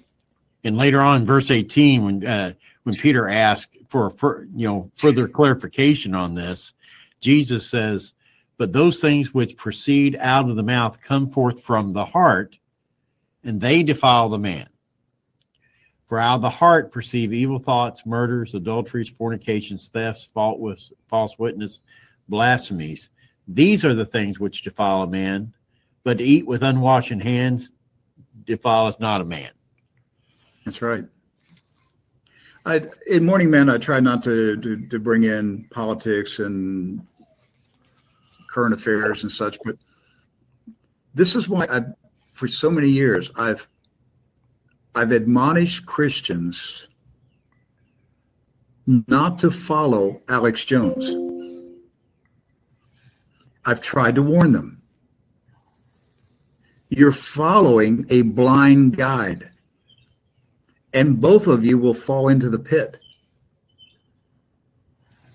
Be careful who you follow. You better make sure the person you're following has his eyes open.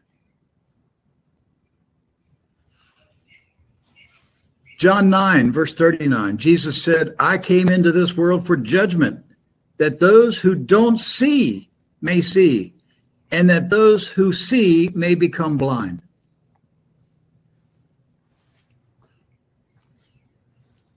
There are people today who think that they see, Jesus said, You're really blind. But I've come here to open the eyes of people who are blind. Jesus warned us about possessing and maintaining spiritual eyesight that is single, not double. Luke 11, verse 34 The light of the body is the eye.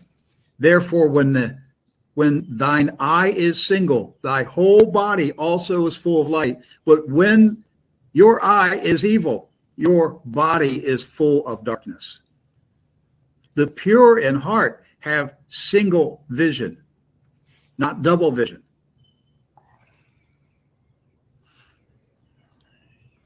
Let your eye be single. Let your vision be single.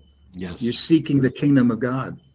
You can't have the kingdom of God and the kingdom of the world at the same time. He said, when, when you're doing that, your, your body will be full of darkness. Hebrews 12, verse 14. Follow peace with all men, and which no man shall see the Lord. Two things pursue peace with all people and pursue holiness. Without these two things, no man or woman shall see God. It's sobering, isn't it? Yes, it is. It's very sobering. he didn't say, but for you, Doc, I'm going to make an exception. Sorry. For you, I'm going to give you a pass on this one.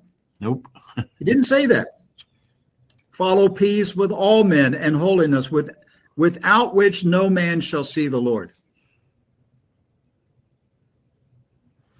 The defiled heart cannot see God in this life nor in the resurrection. Those who are pure in heart will possess and enjoy God's presence and blessings now and forever. Jesus teaches us that the purification of the heart from all sinful affections and desires is essential for entering into the kingdom of God. Right. Without the purification of the heart through the blood of Jesus in the new covenant, there is no scriptural hope and guarantee of being with God.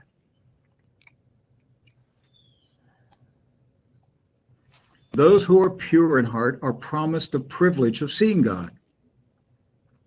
And this vision of God occurs in this life and in the life ahead. Now, in this life, none of us will see God physically with our eyes. God standing there. But how do we see him? We, we see God in creation. We see God in his grace. We see God in his love. We see God in his providential care of us and others. We, we see God when we have fellowship with him in baptism and the Lord's Supper. We see God when we experience his faith in small, invisible ways. We see God when we have communion with him in this life at the Lord's table, but we will have complete communion with him in New Jerusalem. Seeing God is a special favor bestowed upon those who are pure in heart. Yes. In the Old Testament, being in the presence of kings was considered an honor. I had the honor last year of being invited to a dinner with King Abdullah of Jordan. I saw the king. With my eyes, I saw him. He was seated two tables away from me. That was an honor. When we are pure in heart, we have the honor of seeing the King of Kings. Yes.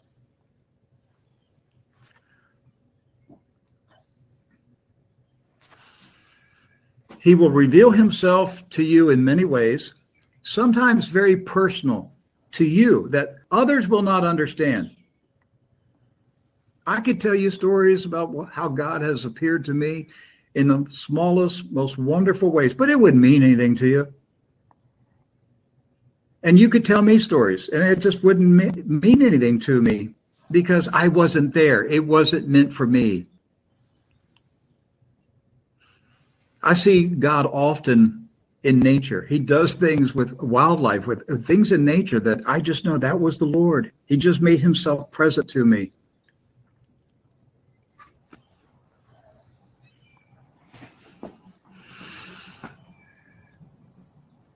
Um, I'm going to close with uh, Psalm 24.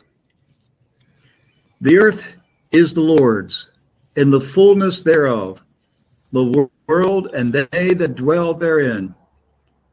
For he has founded it upon the seas and established it upon the floods. Who will ascend into the hill of the Lord? Or who shall stand in his holy place?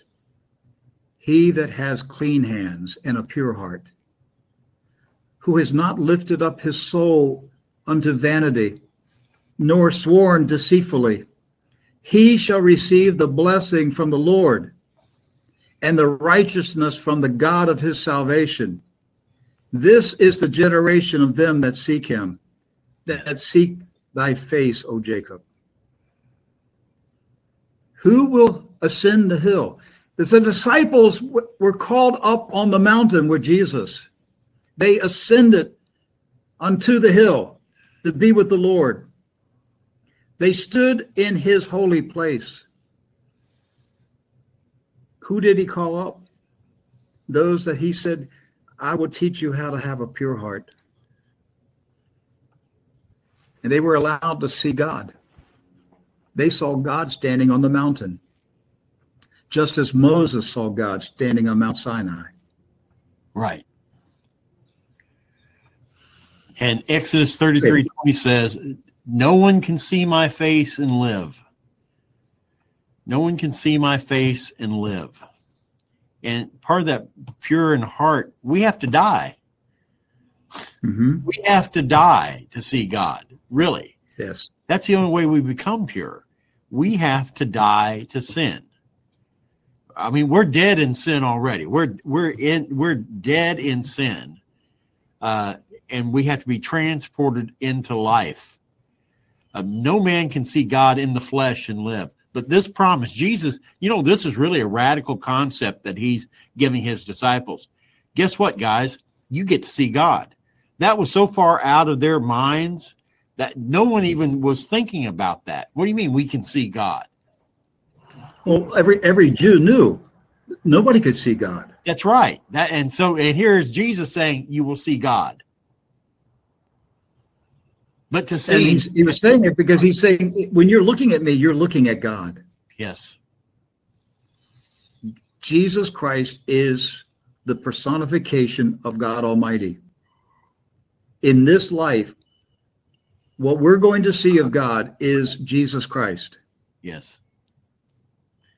When the resurrection, the day of the Lord comes, and the resurrection, we will see God the Father in his fullness.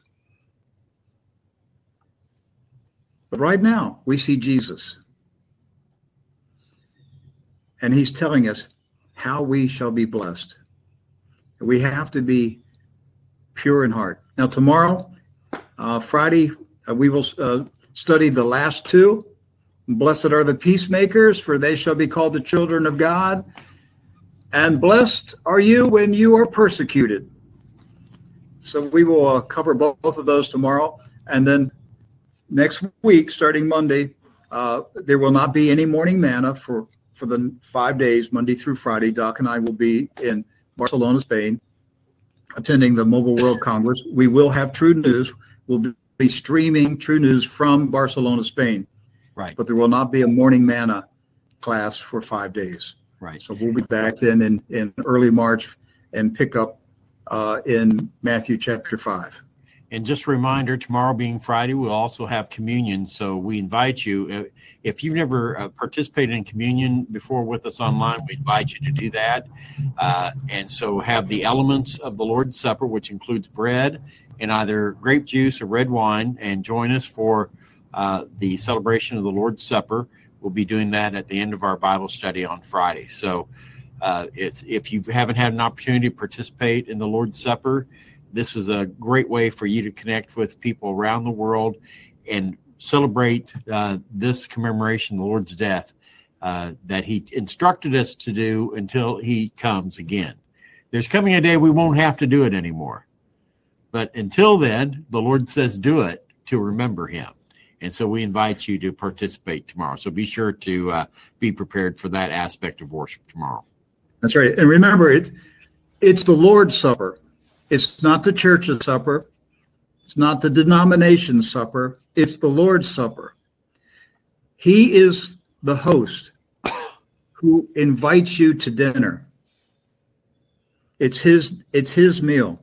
Yes. He's the host, you're the guest. It's his table and he serves himself for the meal.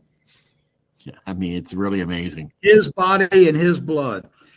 For the pure in heart, when they gather at the table, they shall see the Lord. One of the places he makes himself seen is at the Lord's table.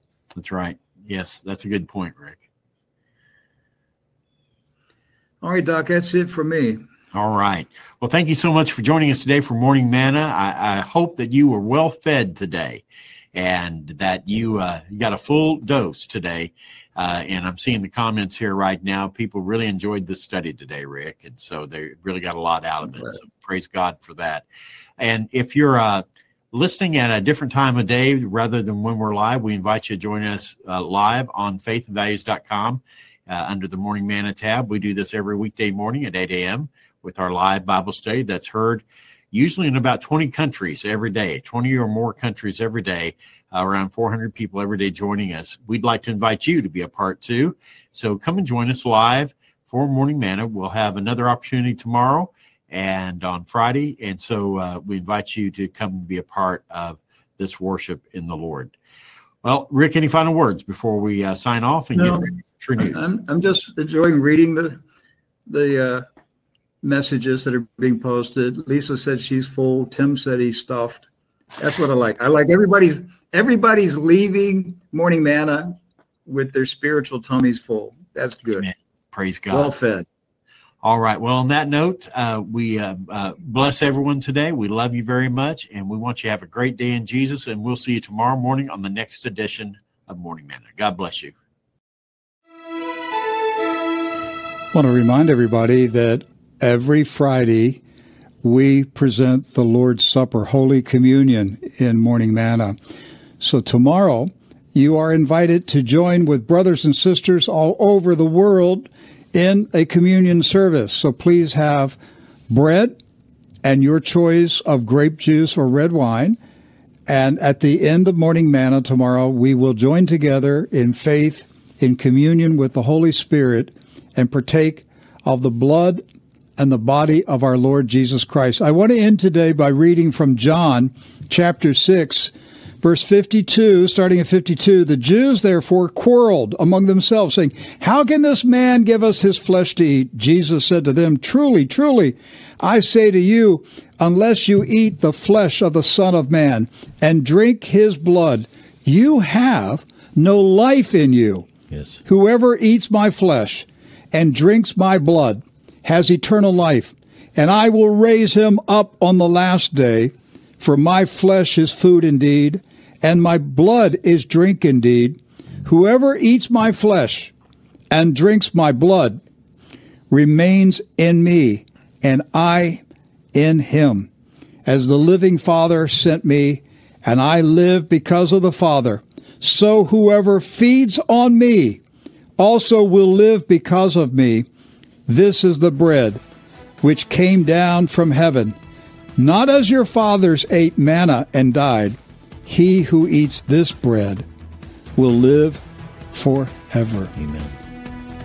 Is there any doubt that communion, the Lord's Supper, is mandatory for his disciples? This isn't something that you can brush aside and say maybe. It's mandatory.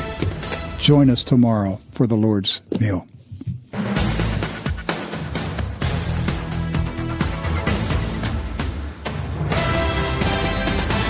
With the Lucky Land slots, you can get lucky just about anywhere. This is your captain speaking. Uh, we've got clear runway and the weather's fine, but we're just going to circle up here a while and uh, get lucky. No, no, nothing like that. It's just these cash prizes add up quick. So I suggest you sit back, keep your tray table upright, and start getting lucky. Play for free at LuckyLandSlots.com. Are you feeling lucky? No purchase necessary. Void where prohibited by law. 18 plus terms and conditions apply. See website for details.